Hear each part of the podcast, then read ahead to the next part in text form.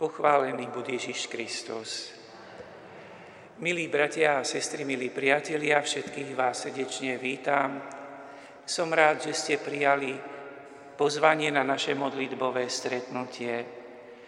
Týmto otvárame 15. rok našich stretnutí tu v katedrále pri modlitbe na podnety svätého písma metódou, ktorá sa podľa tradície nazýva Lectio Divina. Posvetné čítanie Božie, čítanie Božieho slova osobitným spôsobom. Môžeme teda začať najprv modlitbou. V mene Otca i Syna i Ducha Svetého. Amen. Sme tu pred Tebou, Duch Svetý, zišli sme sa v Tvojom mene. Ty si náš pravý radca, príď k nám, stoj pri nás, vstup do našich srdc. Pouč nás, kam máme ísť a ukáže nám cestu, po ktorej treba kráčať. Nedovoľ, aby sme my, slabí a hriešní, spôsobili neporiadok. Nech nás nezvedie nevedomosť.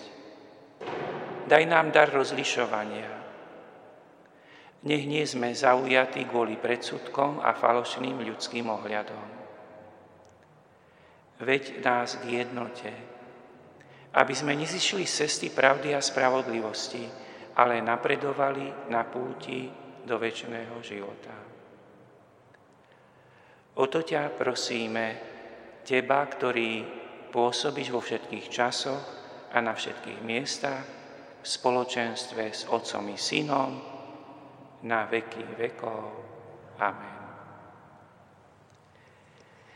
Milí bratia a sestry, milí priatelia, žijeme v období, kedy pri uvedomení si seba samých v spoločenstve katolíckej církvy Spolu s naším svetým otcom pápežom Františkom častejšie používame vyjadrenie, že sme Božím ľudom na ceste k Bohu.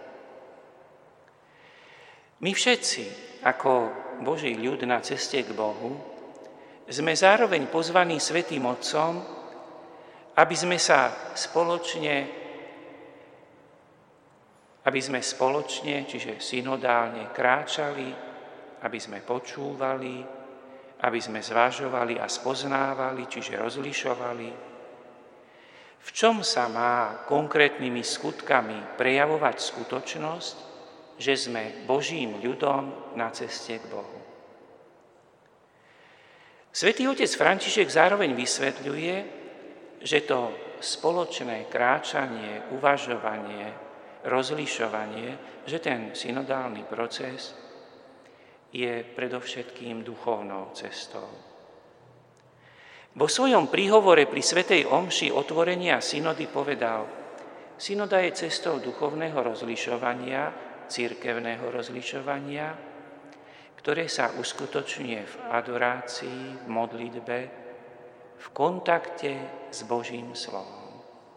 Božie slovo nás otvára rozlišovaniu a osvetľuje ho ono usmerňuje synodu tak, aby nebola akýmsi cirkevným zjazdom, študijnou konferenciou alebo politickým kongresom, aby nebola parlamentom, ale udalosťou milosti, uzdravujúcim procesom, vedeným duchom. Toľko citát z homílie pápeža Františka. Naše spoločné stretnutia pri počúvaní Božieho slova a rozlišovaní či uvedomovaní si našich konkrétnych životných úloh, ktoré už tradične robíme metódou Lekcio Divína, v tomto školskom roku chceme venovať tým textom svätého písma, v ktorých sú prítomné posolstva o základných rozmeroch synodálnej cesty. Budeme sa teda v októbri venovať tomu, čo znamená byť spoločníkmi na ceste. V novembri, ako sa máme vzájomne počúvať. V decembri, čo znamená smelo vyjadriť svoj názor. V januári, ako patrí k ceste církvy slávenie. Vo februári, ako sme spolu zodpovední za misiu církvy. V marci, ako máme viesť v cirkvi a spoločnosti dialog. V apríli, ako sa má v cirkvi uplatňovať autorita a spolúčasť veriacich. V máji, ako máme rozlišovať a rozhodovať. A v júni, ako sa máme formovať v spoločnom kráčaní. Toto vlastne by sme s Božou pomocou chceli zvažovať, rozlišovať na základe textov svätého písma. Naše dnešné stretnutie, prvé na tejto ceste, chceme venovať jednému dôležitému rozmeru synodálnej cesty alebo východiskovému rozmeru. A tým je potreba stretnutia sa okolo Božieho slova. Budeme sa modliť na základe textu zo starozákonnej knihy Nehemiáš. Najprv si však trocha priblížme okolnosti vzniku posvetného textu knihy Nehemiáš.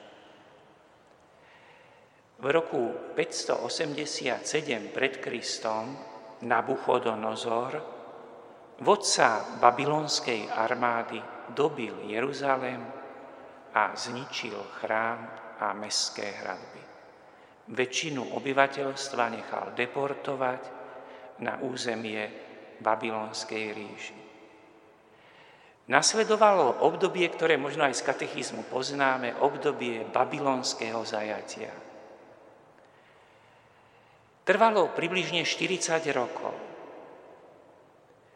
Keď babylonského kráľa porazil perský panovník Kýros a ovládol územie pôvodnej babylonskej ríše, svojím rozhodnutím z roku 538 pred Kristom umožnil návrat deportovaných Židov naspäť do vlasti.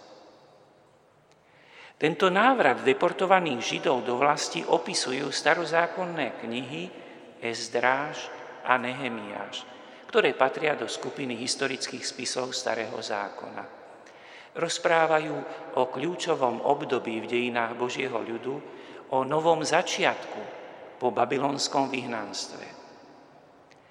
Peržania, ktorí nahradili Babylončanov, umožnili poddaným národom, teda nielen Židom, pomerne veľkú mieru seba určenia. Mohli si ponechať vlastné zákony a dať si nejakú ústavu. V Júdsku s hlavným mestom Jeruzalemom sa týmto základným textom stali Božie pokyny, Tóra, 5 Mojžišových kníh. Kniha Nehemiáš popisuje návrat ľudu z vyhnanstva v súlade s Božími sľubmi a opisuje duchovnú obnovu, v ktorej nenahraditeľnú úlohu zohráva počúvanie, prijatie a uskutočňovanie Božieho slova. Už započúvajme sa teraz do posvetného textu, z 8. kapitoly knihy, knihy Nehemiáš, ktorá nám hovorí o obdive ľudí ku knihám Mojžišovho zákona.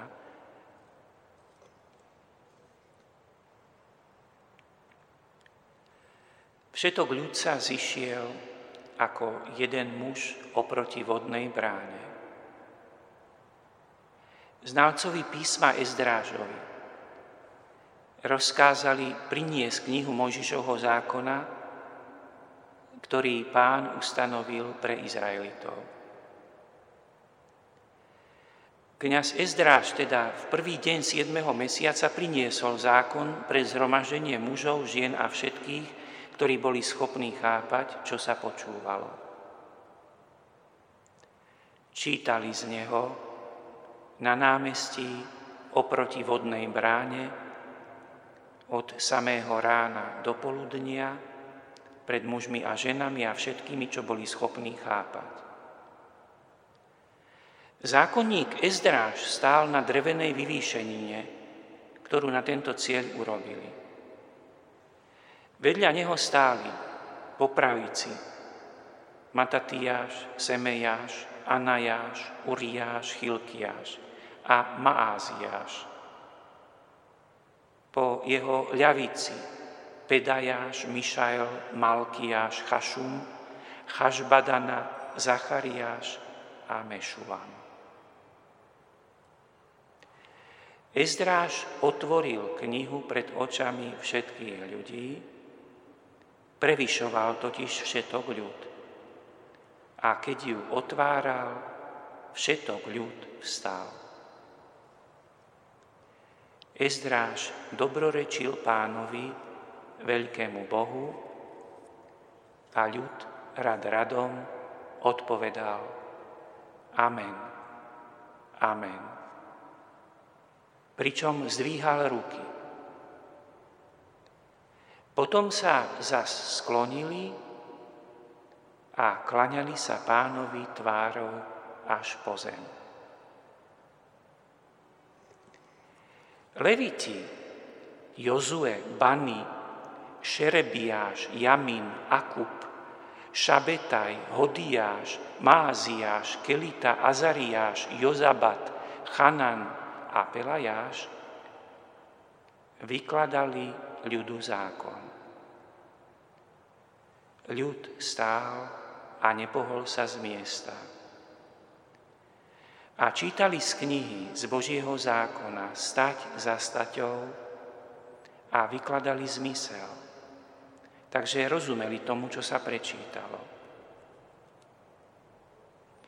Vtedy Nehemiáš, to jest kráľov námestník, Ezdráž, kňaz a zákonník a leviti, čo vyučovali ľud, povedali celému spoločenstvu. Tento deň je zasvetený pánovi vášmu Bohu. Nežialte a neplačte. Všetok ľud totiž plakal, keď počul slová zákona. Potom im povedal, chodte, zajedzte si niečo masného a vypite si sladkého. No niečo z toho pošlite aj tomu, kto si nenachystal. Lebo tento deň je zasvetený nášmu pánovi. A nermúďte sa, lebo radosť v pánovi je vaša sila. Leviti takisto uspokojovali všetok ľud a hovorili, mlčte, lebo tento deň je svetý, nermúďte sa. A tak všetok ľud išiel jesť, piť, rozposielať podiely a oslavovať s veľkou radosťou lebo pochopili slova, ktoré im zvestovali.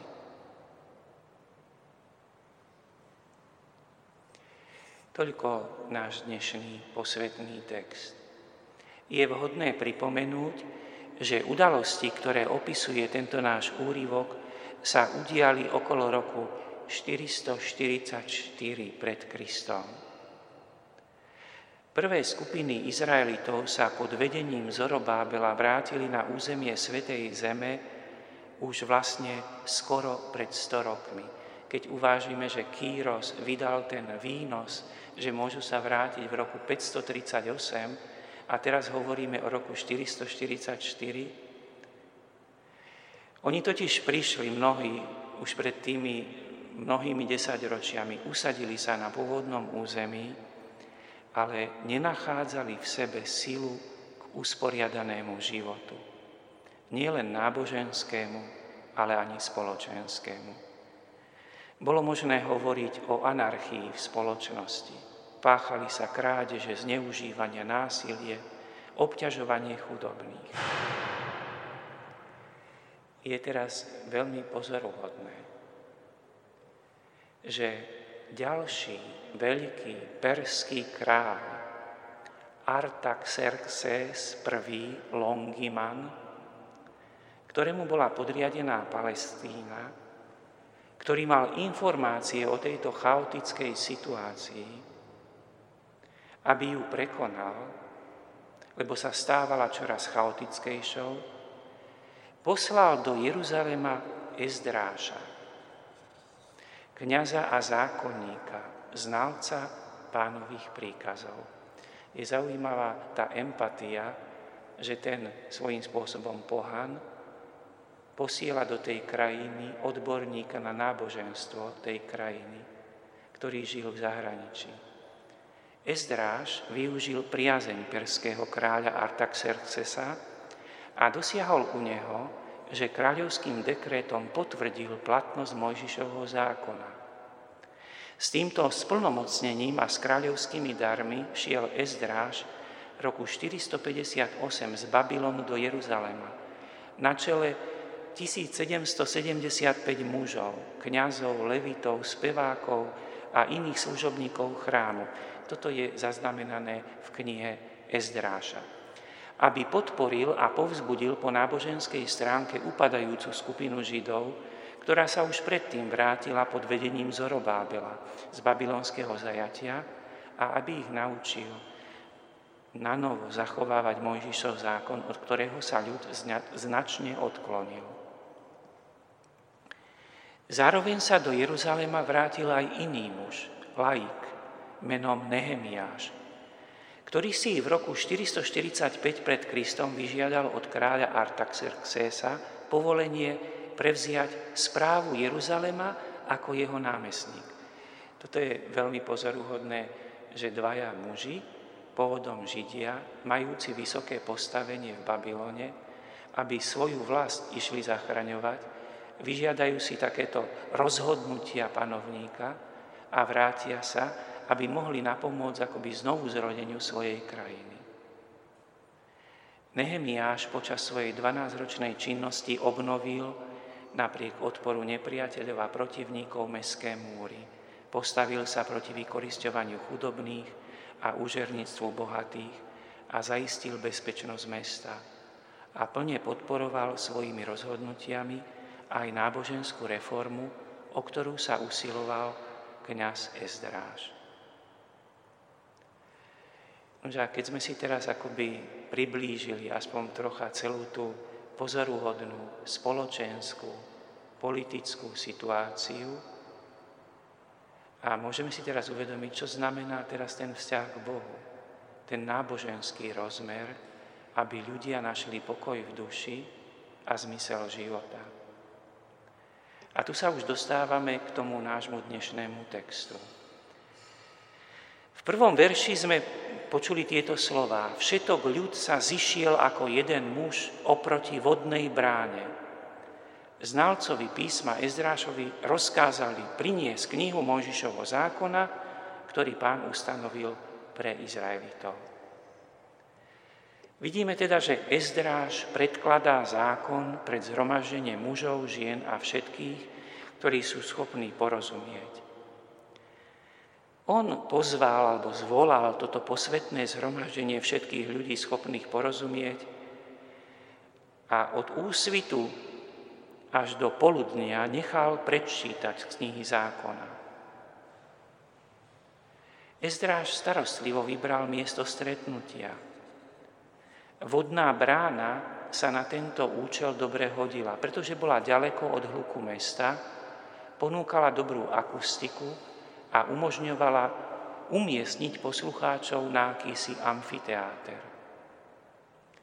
Pripravili drevenú tribúnu tak, aby ten, ktorý mal úlohu predčítať, bol vo vyvýšenej polohe a aby ho všetci bez ťažkosti mohli vnímať aj zrakom.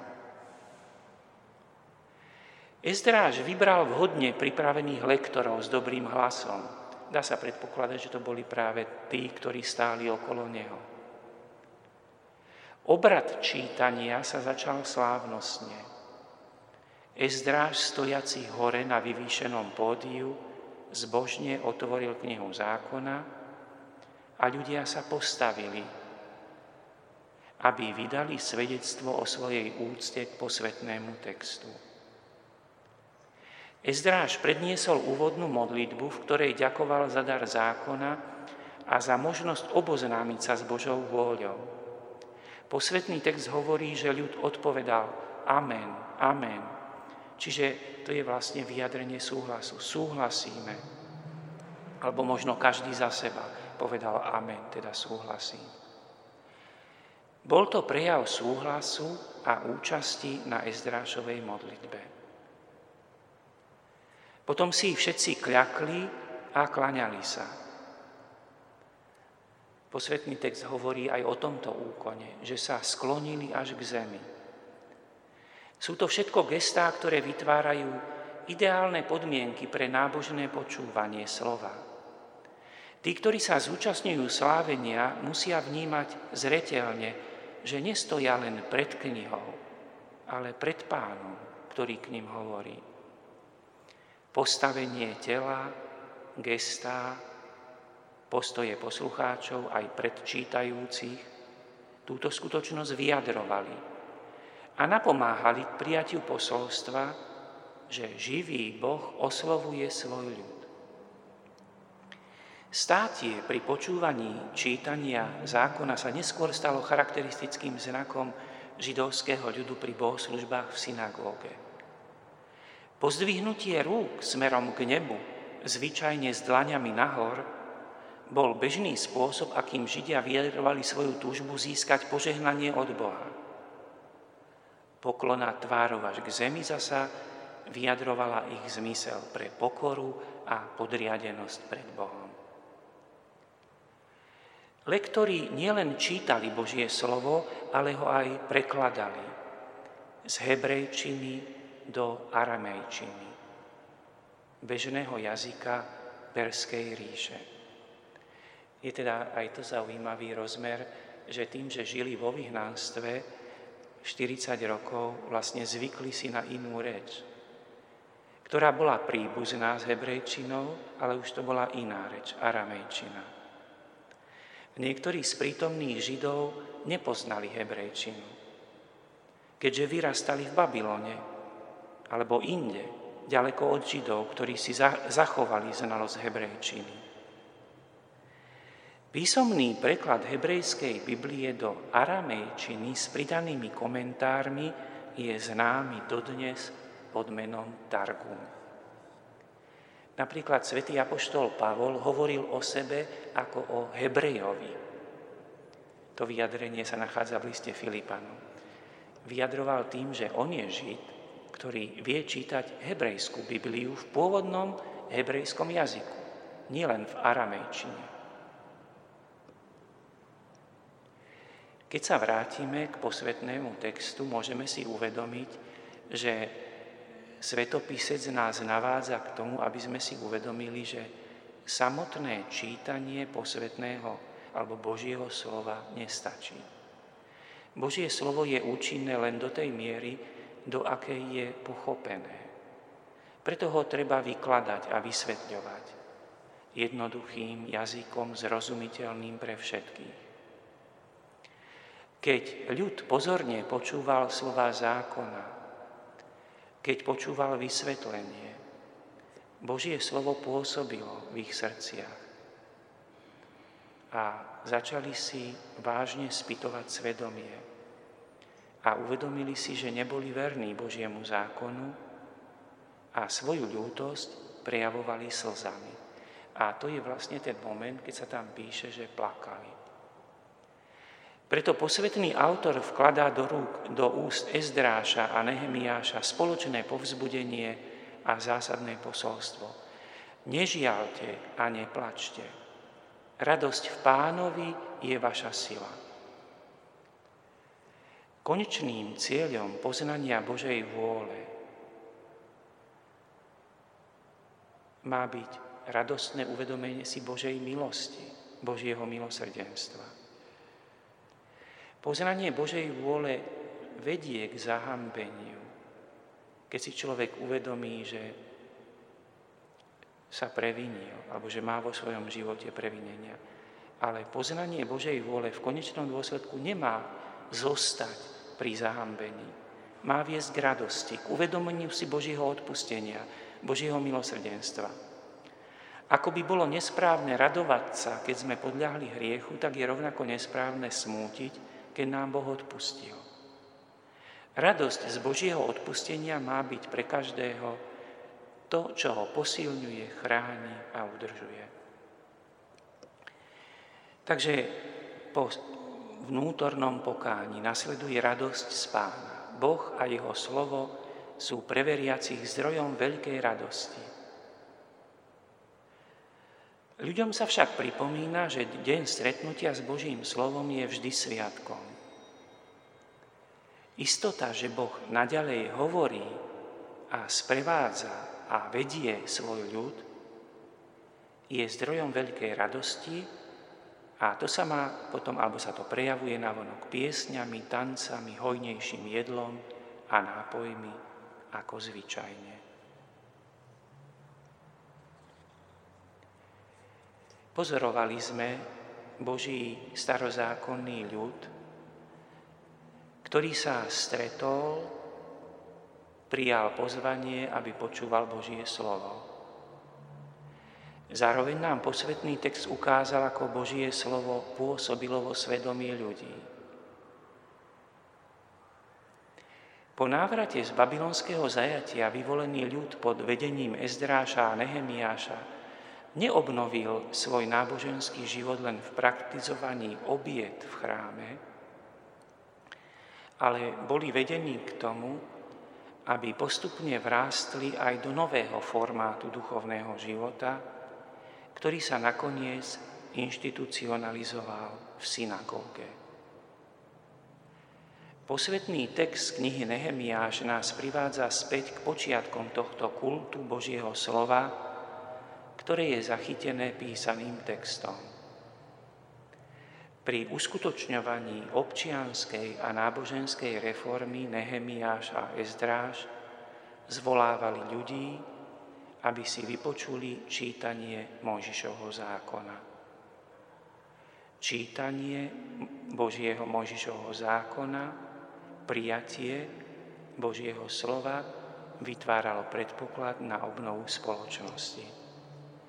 Spoločenstvo, ktoré sa zhromaždilo, aby počúvalo ohlasovanie slova, zároveň sa usiluje s otvoreným srdcom robiť rozhodnutia, aby aj ich každodenný život aj ich spôsob konania v občianskom živote bol založený na tom, čo počuli v Božom slove.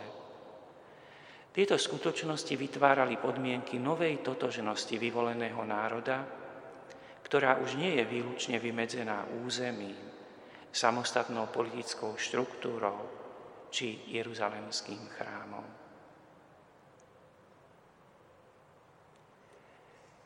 Aj my Boží ľud na ceste k Bohu. Sme utváraní, formovaní, posilňovaní, očisťovaní a zjednocovaní práve počúvaním Božieho slova v spoločenstve. Každý človek je adresátom slova, ktoré vychádza od pána. Každý človek je oslovený a povolaný vstúpiť do tohto dialógu lásky svojou slobodnou odpoveďou. Každému z nás tak Boh dáva schopnosť počúvať Božie slovo a odpovedať mu. V tomto dialógu s Bohom chápeme samých seba, a nachádzame odpoveď na najhlbšie otázky, ktoré naplňajú naše srdce.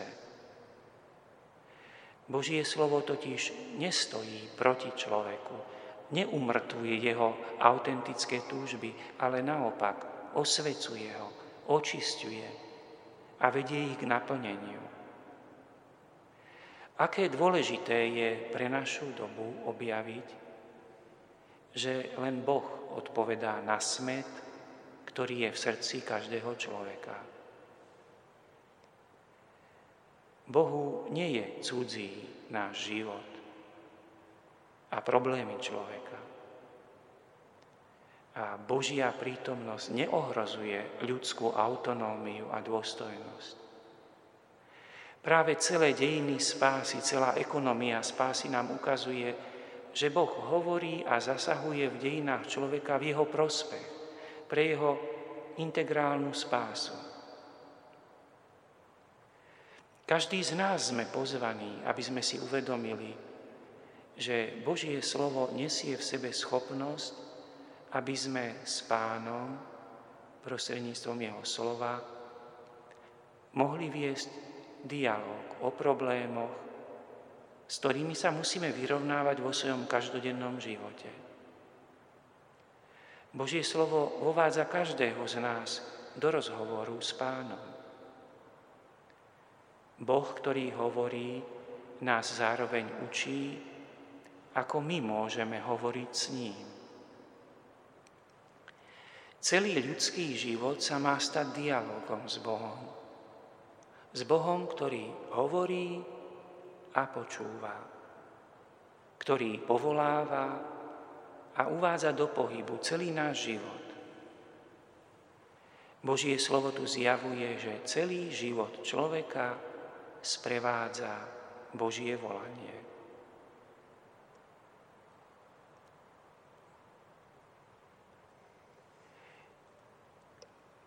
Usilovali sme sa počúvať, čo hovorí Boh, aj prostredníctvom nášho dnešného posvetného textu z knihy Nehemiáš z 8. kapitoly. A teraz sa pokúsme na základe toho podnetu, keď sme počúvali, hovoriť k pánovi.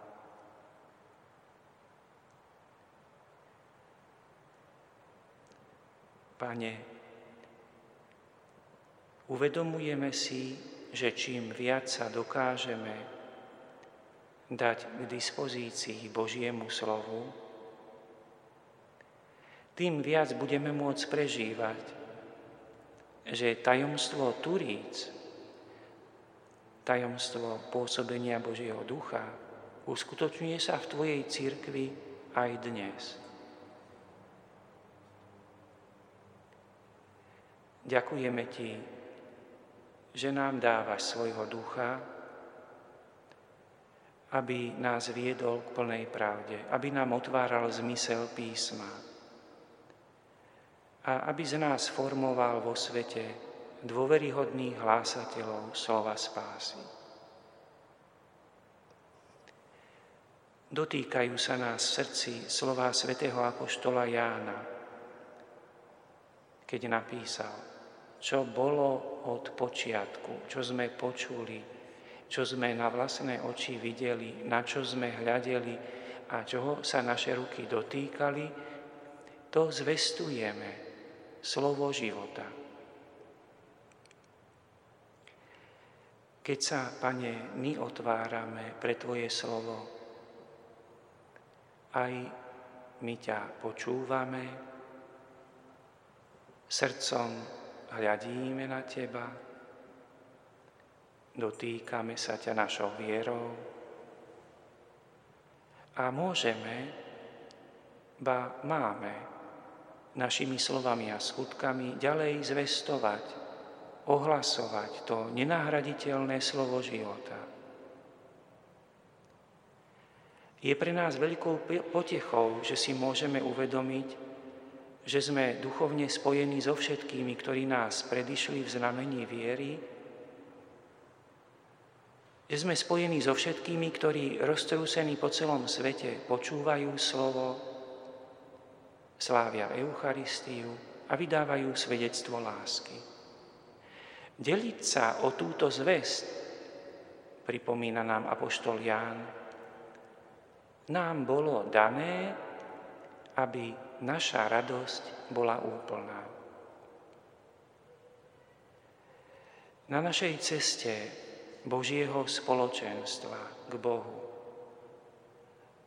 aj v našom synodálnom spoločnom kráčaní dostávame vždy znova možnosť, aby sme zakúsili a prežili, čo všetko obsahujú slova svätého Jána Apoštola, že totiž ohlasovanie slova vytvára spoločenstvo a prináša radosť. Ide o hlbokú radosť, ktorá pramení v srdci trojičného života a nám sa odovzdáva v synovi. Ide o radosť, ktorá je nevýslovným darom, aký nám svet nemôže dať. Možno organizovať slávnosti, nie však radosť. Podľa svätého písma je radosť ovocím Ducha Svetého, ktorý nám umožňuje vstúpiť do slova a vytvoriť podmienky, aby Božie slovo zasa vstúpilo do nás a prinášalo plody pre väčší život. Hlásaním Božieho slova v sile Ducha Svetého túžime odovzdať prameň pravej radosti, ktorá plinie z vedomia, že len Pán Ježiš má slova väčšného života.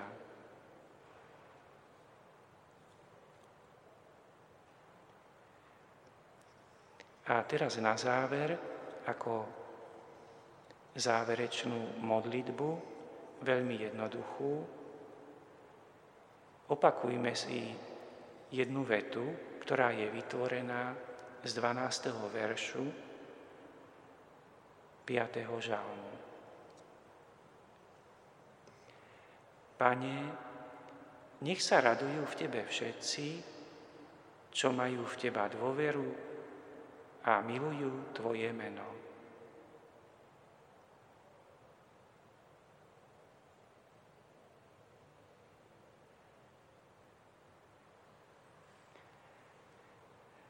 Pane, nech sa radujú v Tebe všetci, čo majú v Teba dôveru a milujú Tvoje meno.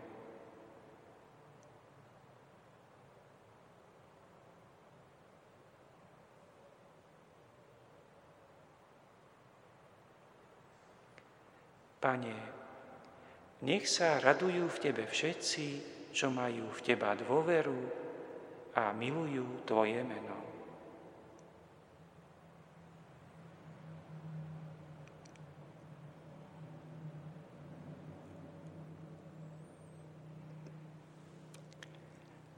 Amen.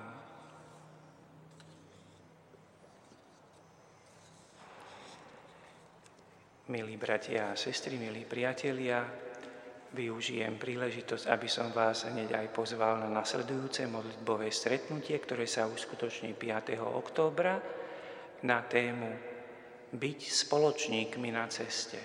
Budeme sa modliť na základe textu, ktorý je vo veršoch 13. až 25. z 24. kapitoly Evanielia podľa svätého Lukáša Úplný text a zvukový záznam našej dnešnej lekcie o divina ako obvykle nájdete na webovej stránke Bratislavskej arcidiecézy. Nož a teraz celkom na záver poprosme o Božie požehnanie. Pán s vami, nech je požehnané meno pánovo. Naša pomoc v mene pánovom nech vás žehná všemohúci Boh, Otec i Syn i Duch Svetý. Naša sila je mene pánovom, chodte mene Božom, Bohu ďakujem.